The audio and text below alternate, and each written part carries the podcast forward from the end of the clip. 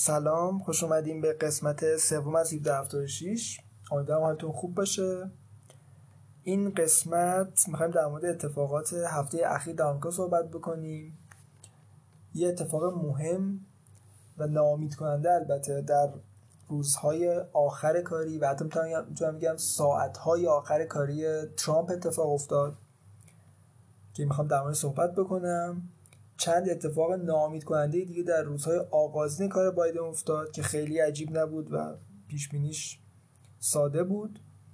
و در نهایت می‌خوام در مورد پیام هایی که توی اینستاگرام برام فرستادین صحبت بکنم بحثایی که اونجا شکل گرفته. چند تا نکته جالب وجود داره که می‌خوام در موردشون صحبت کنم. اول بریم سراغ ترامپ. هفته گذشته کار دولت ترامپ تموم شد. آخرین روز کاری ترامپ می‌تونست یک پایان خیلی باشکوه باشه یک خروج خیلی شگفت انگیز باشه.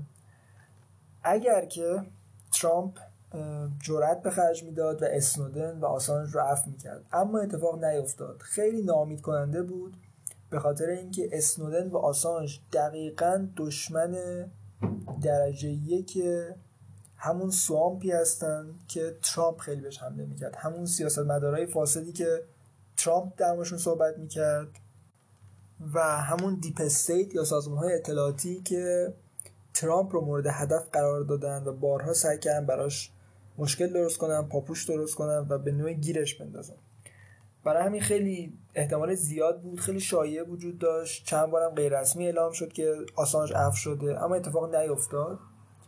در آخرین ساعت کاری خودش ترامپ یک لیست 143 نفره فکر می‌کنن.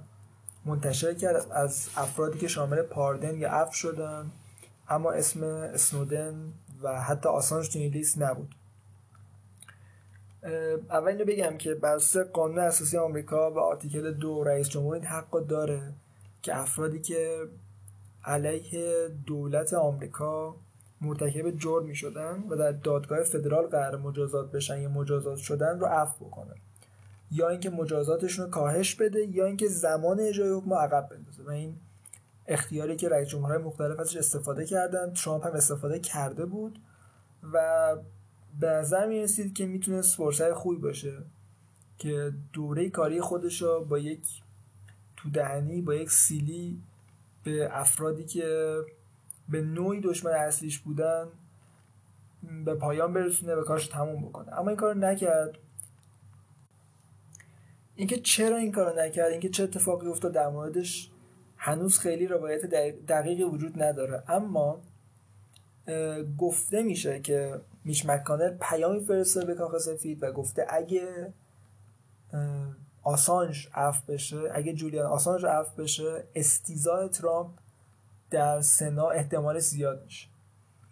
و این این شایعه وجود داره که شاید ترامپ به خاطر اینکه نمی‌خواسته بار دوم استیزاه بشه و نگرانی از استیزاه داشته در سنا تصمیم گرفت این کار انجام داده هرچند به نظر من دیگه واقعا تفاوتی نداره چون کارش به پایان رسیده و اصلا از لحاظ قانونی هم فکر نمی کنم همچین چیزی معنا داشته باشه که برای فردی که دیگه رئیس جمهور نیست و حاله شهروند عادی استیزاه بخوام برگزار بکنم.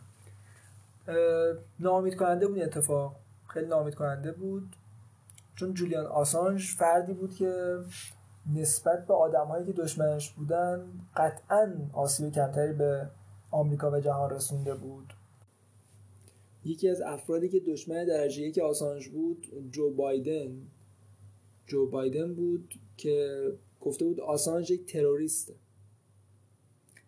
نکته جالب اینه که چند وقت پیش یک فایل صوتی منتشر شد از جولیان آسانج که در سال 2011 تماس گرفته با وزارت امور خارجه آمریکا و داره بهشون اطلاع میده. سال 2011 داره بهشون اطلاع میده که یک سری از اسناد محرمانه که ما در ویکیلیکس داشتیم دزدیده شده توسط یکی از کارمندان یکی از افرادمون.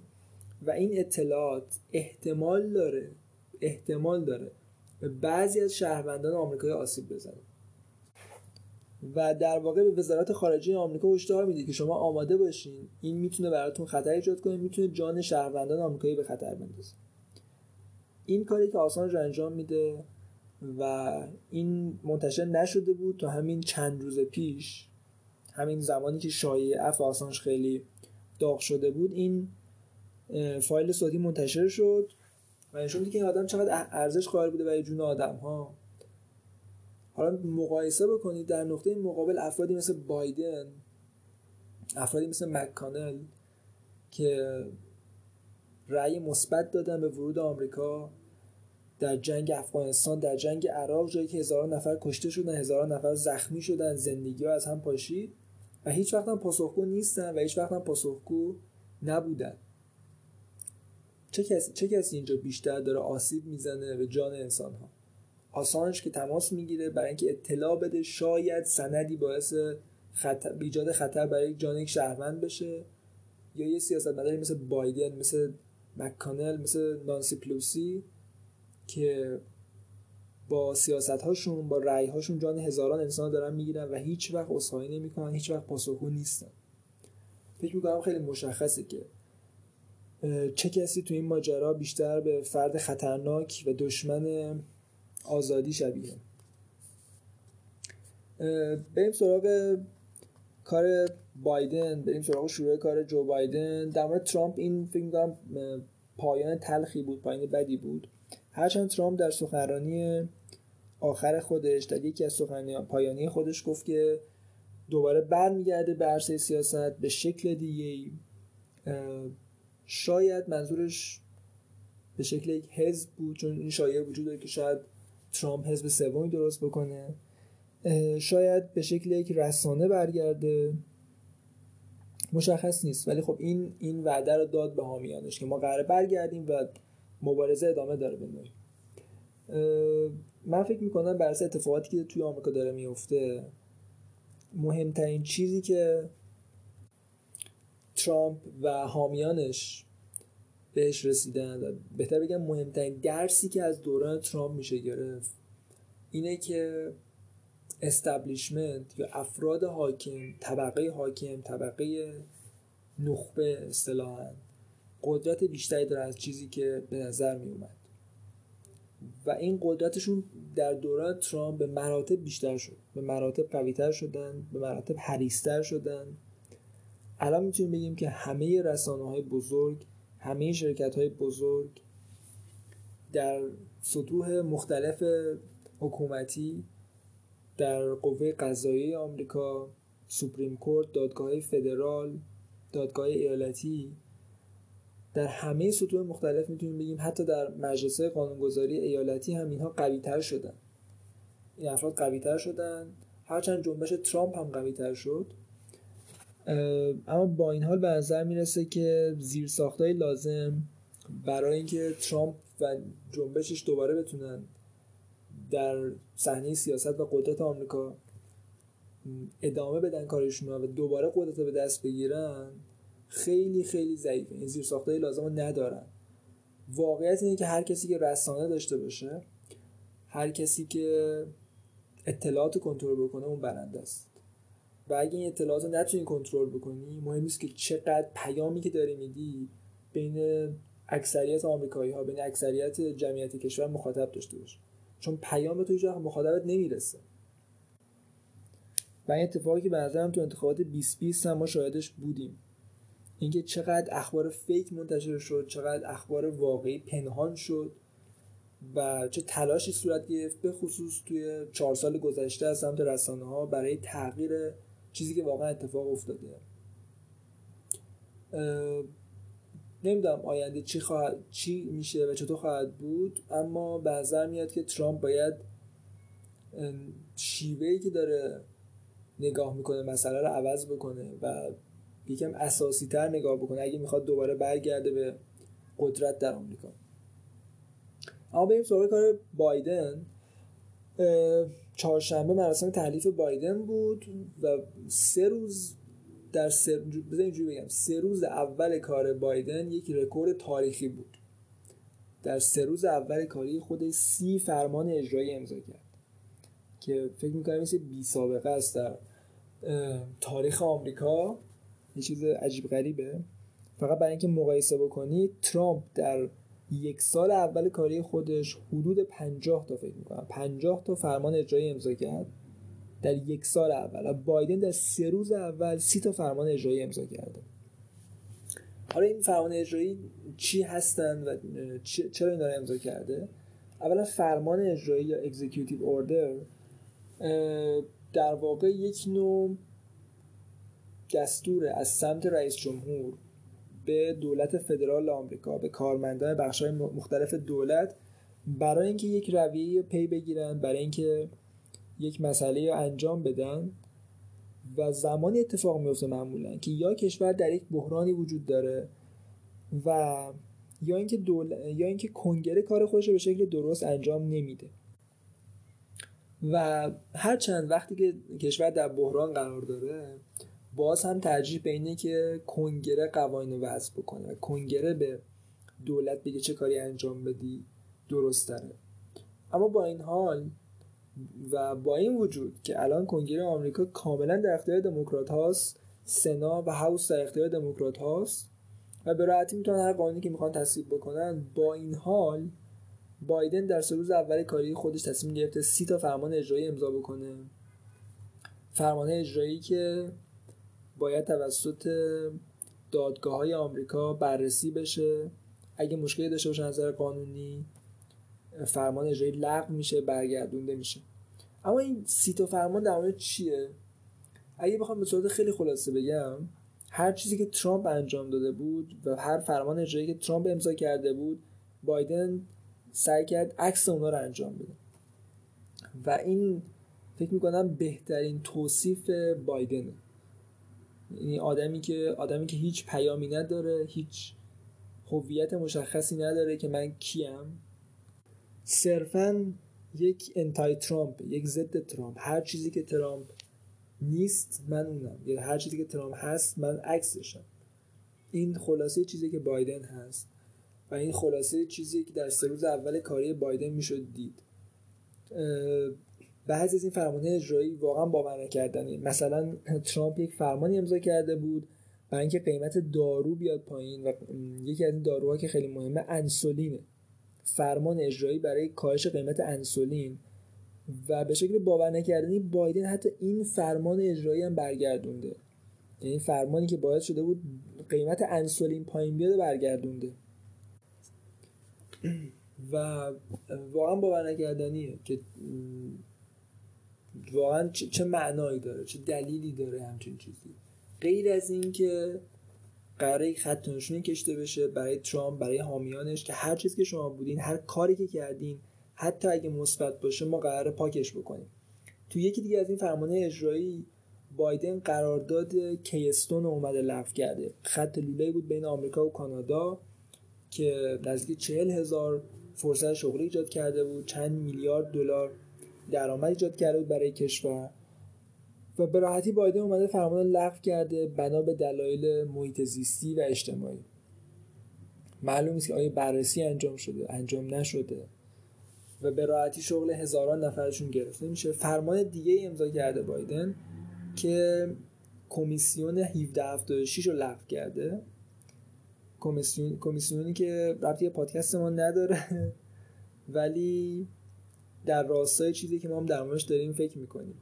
اینکه ارزش هایی که آمریکا رو شکل داده چیه و این ارزش ها مطالعه باید بشن باید درمشون صحبت بشه. توی مدارس آمریکا توی سیستم آموزشی آمریکا باید در مورد ارزش های بنیادینی که آمریکا رو شکل داده صحبت بشه. و این این کمیسیون در واقع یه ایده بودی که ترامپ داشته و در قالب فرمان اجرایی ایجادش کرده. بایدن اومده این فرمان اجرایی هم لغو کرده. یعنی هر چیزی که ترامپ انجام داده بود بدون توجه به اینکه شاید خوب باشن یا نه لغو شدن. یکی از چیزهای خیلی جالبی که من دیدم فرمان اجرایی بود مربوط به رگولیشن یا مقررات. هر چقدر مقررات کمتر باشه دست در واقع دست کسب و کارها آزادتره business ها راحت می‌تونن کار بکنن دست و پاشون کمتر گرفته میشه مانع سرشون قرار نمی‌گیره. این خیلی مثبتیه در کل. اینکه مقررات کمتر بشه. بایدن حتی اومده این فرمانم لغو کرده و به دفتر برنامه بودجه آمریکا دستور داده که اینا بررسی بکنید و ببینید که آیا این regulation ها یا مقررات بر اساس پارامترهایی که من مشخص کردم و انتخاب کردم نتیجه خوبی دارن یا نه. حالا این پارامترها چند تاشون خیلی جالبن.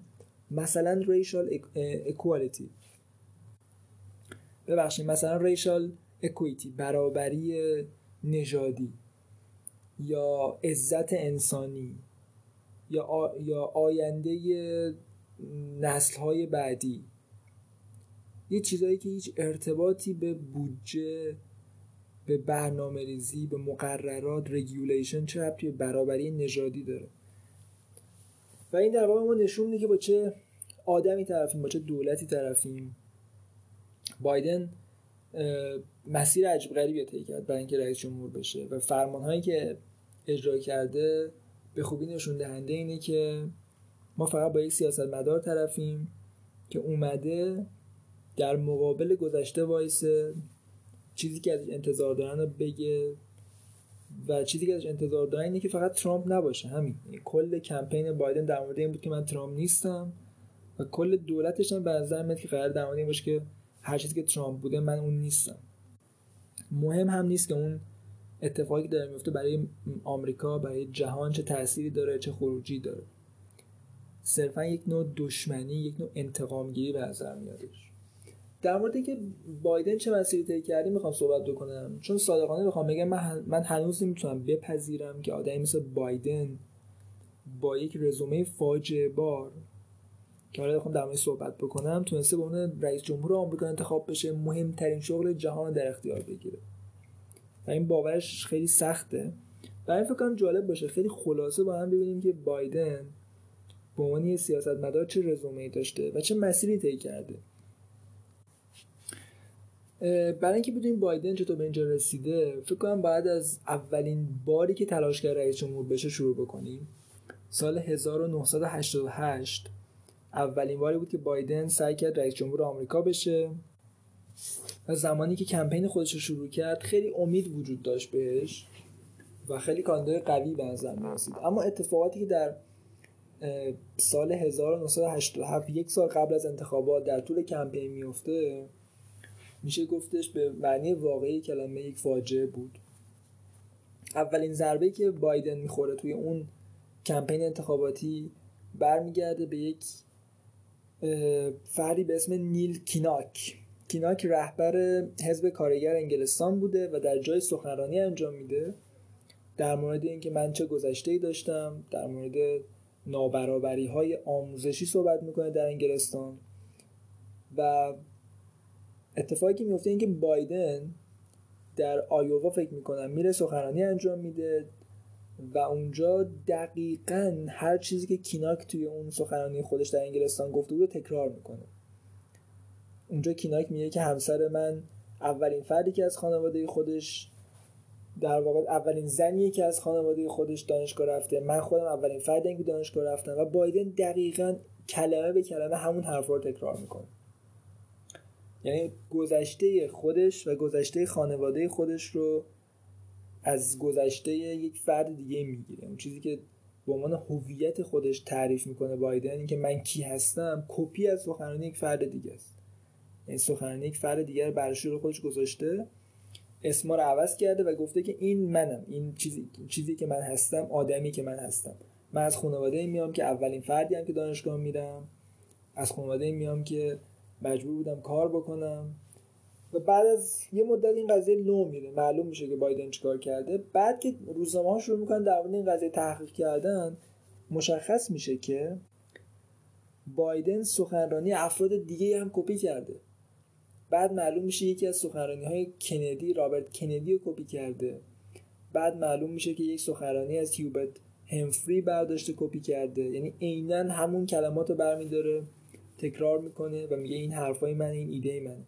و هیچ وقت اسمی از اون آدم ها نمیاره که اینا حرف فرد دیگه است اینا نقل قوله. خب تصور کنیم با یه آدمی طرفیم که به زبون ساده دروغگوه و چیزی که میگه من هستم واقعا نیست. یک سیاست مدار تیپیکال میشه گفت. کمپین بایدن اون سال بعد از این فاجعه که اتفاق میفته بعد این که اتفاق میفته دچار مشکلات زیادی میشه. اتفاق فاجعه بار بعدی که براش میفته اینه که یک نفر سوال می‌کنه که مدرک تحصیلی شما چطوری بوده نمراتتون چجوری بوده؟ در دانشگاه حقوق یک فردی از نیوهمشایر از بایدن سوال می‌کنه و بایدن جواب میده که من فکر می‌کنم که IQ م از تو بیشتره. علتش هم اینه که من جزء نیمه بالای کلاس خودم بودم در دانشگاه. و یک scholarship کامل به دست آوردم و سه تا مدرکم توی کالج گرفتم خب حالا واقعیت چیه؟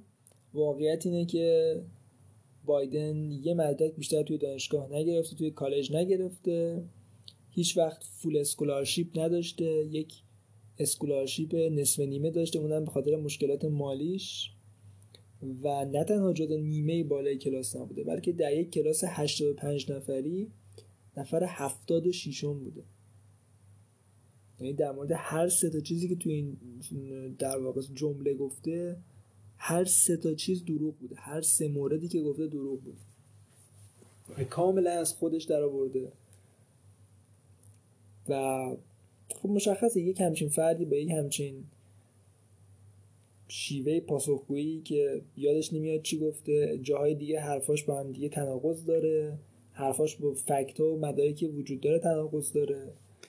خب شانس چندانی نداره. اون سال یعنی 1988 بایدن به خاطر همین فجایع به خاطر همین اشتباهات مهلک دروغگویی ها مجبور میشه که کناره‌گیری بکنه. یک مورد خیلی خنده‌دار هم به نظر اینه که بایدن عادت داشته که بگه من به civil rights movement یا جنبش حقوق مدنی اعتقاد داشتم براش مبارزه کردم و یک بارم در نیوهمشایر دوباره سخنرانی می‌کنه و میگه من برای civil rights movement پیاده روی کردم راهپیمایی کردم.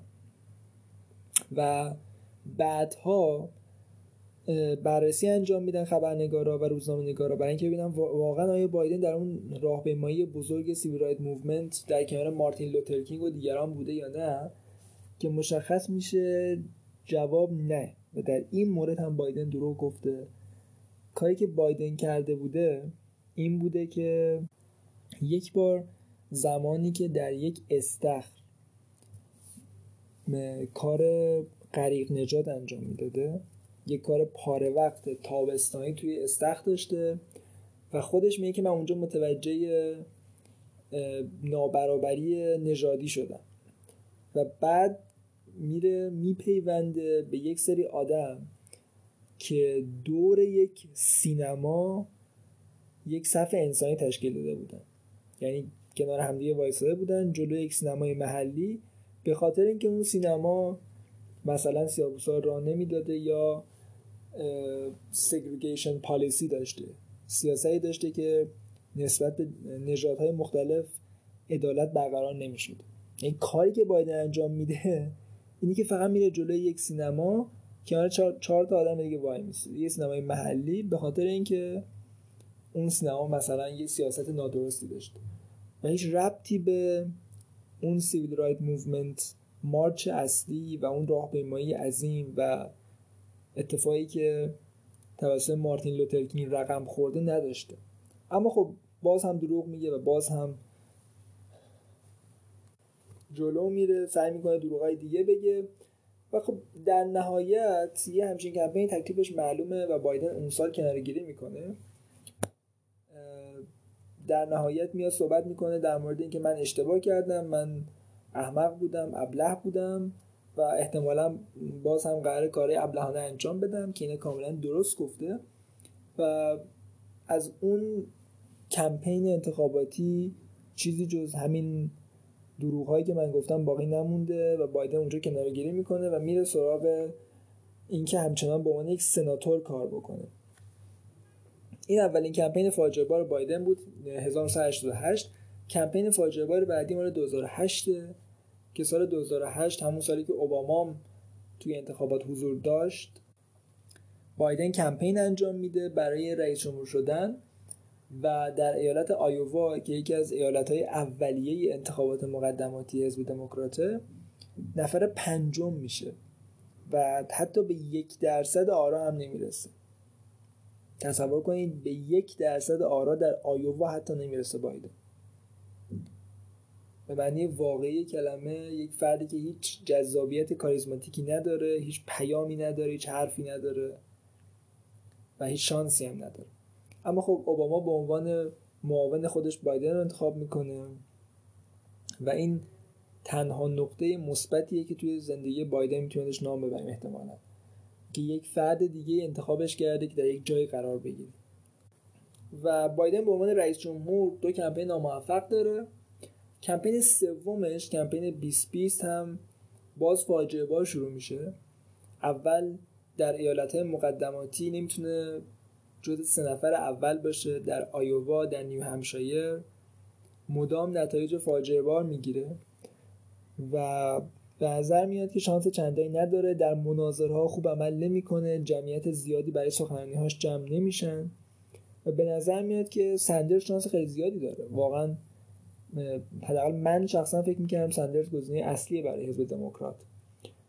اما اتفاقی که میفته اینه که همه کاندیداهای اصلی حزب دموکرات به نفع جو بایدن کنار میرن. شبیه یک یک نوع دسیسه علیه سندرز یک نوع هم... کمپین هماهنگ علیه برنی سندرز. همه کاندیداها کنار میرن و به بایدن این شانس رو میدن که به عنوان کاندیدای اصلی انتخاب بشه. چون اگه بایدن می‌خواست با سندرز رقابت بکنه و با افراد دیگه هم رقابت بکنه که خط فکریشون به بایدن خیلی نزدیک بود شانس چندانی جلوی سندرز نداشت. اما با کنار رفتن همه کاندیداهای دیگه به خصوص کنار رفتن الیزابت وارن کلوبچار و پیت بوجیج شانس بایدن خیلی خیلی زیاد شد و از یک مرده به یک فرد زنده عملا تبدیل شد و یواش یواش یه جورایی رو اومد. مشخص شد که هنوز شانسی داره هنوز وجود داره.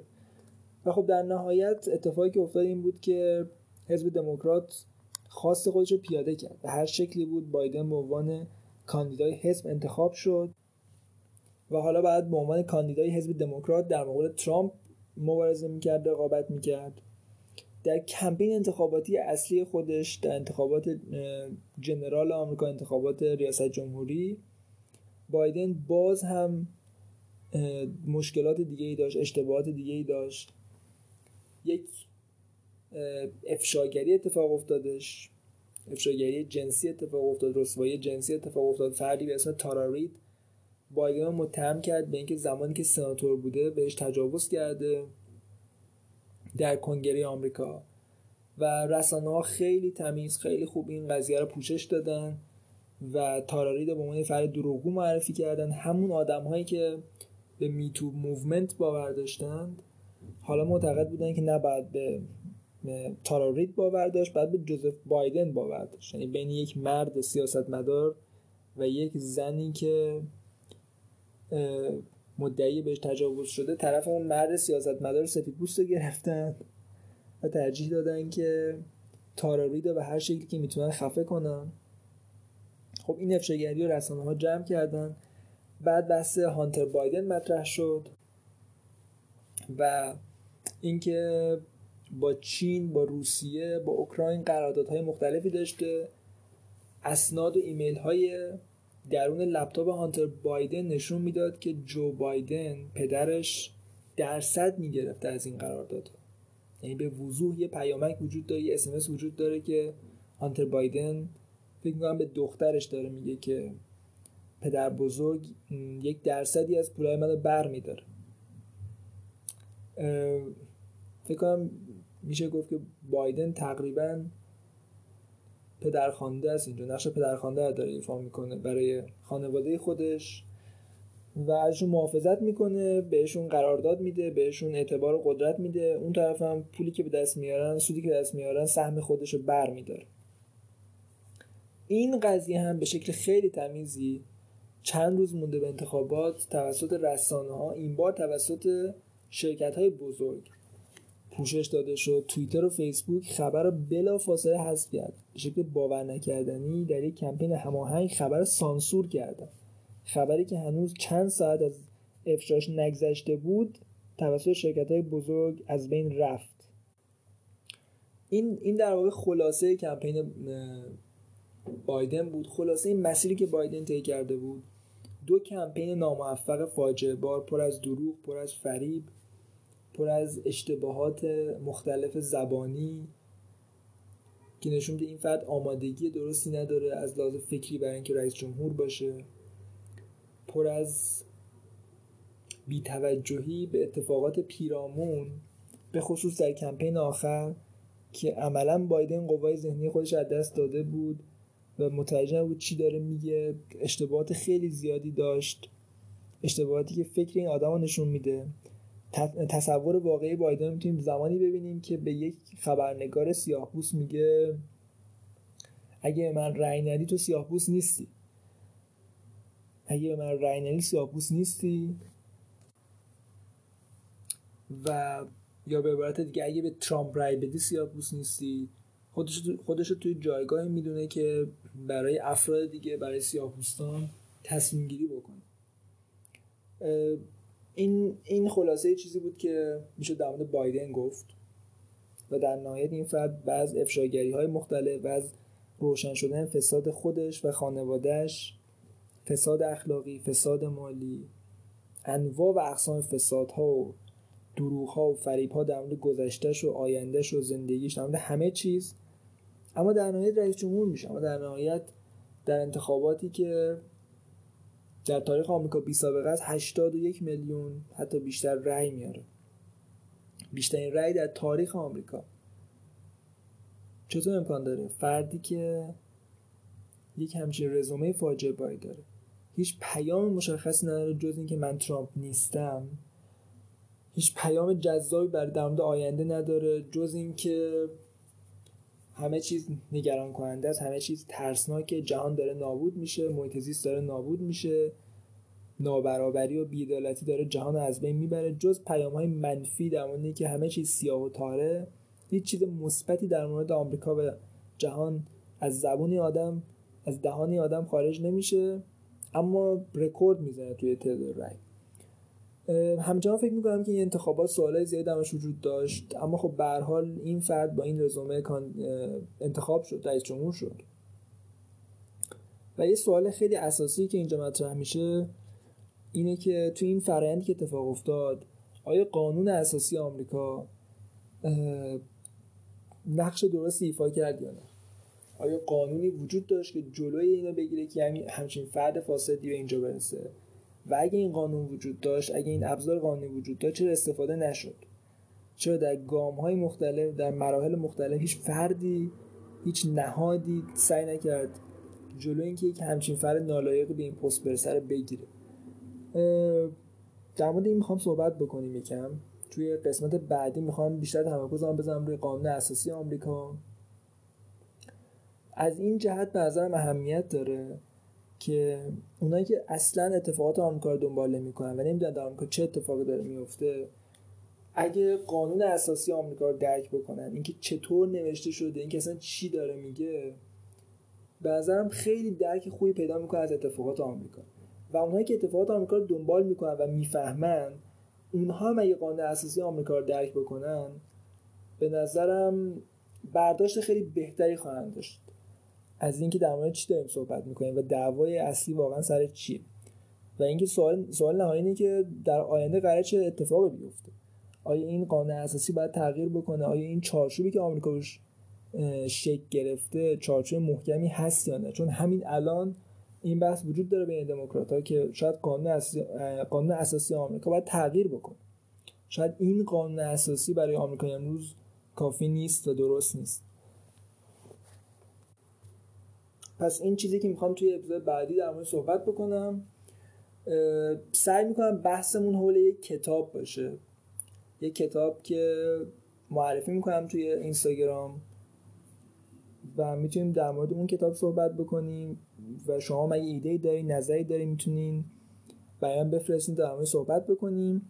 من می‌خواستم در مورد پیامهایی که توی اینستاگرام گرفتم این چند روز هم صحبت بکنم اما فکر می‌کنم بحثمون خیلی طولانی شد.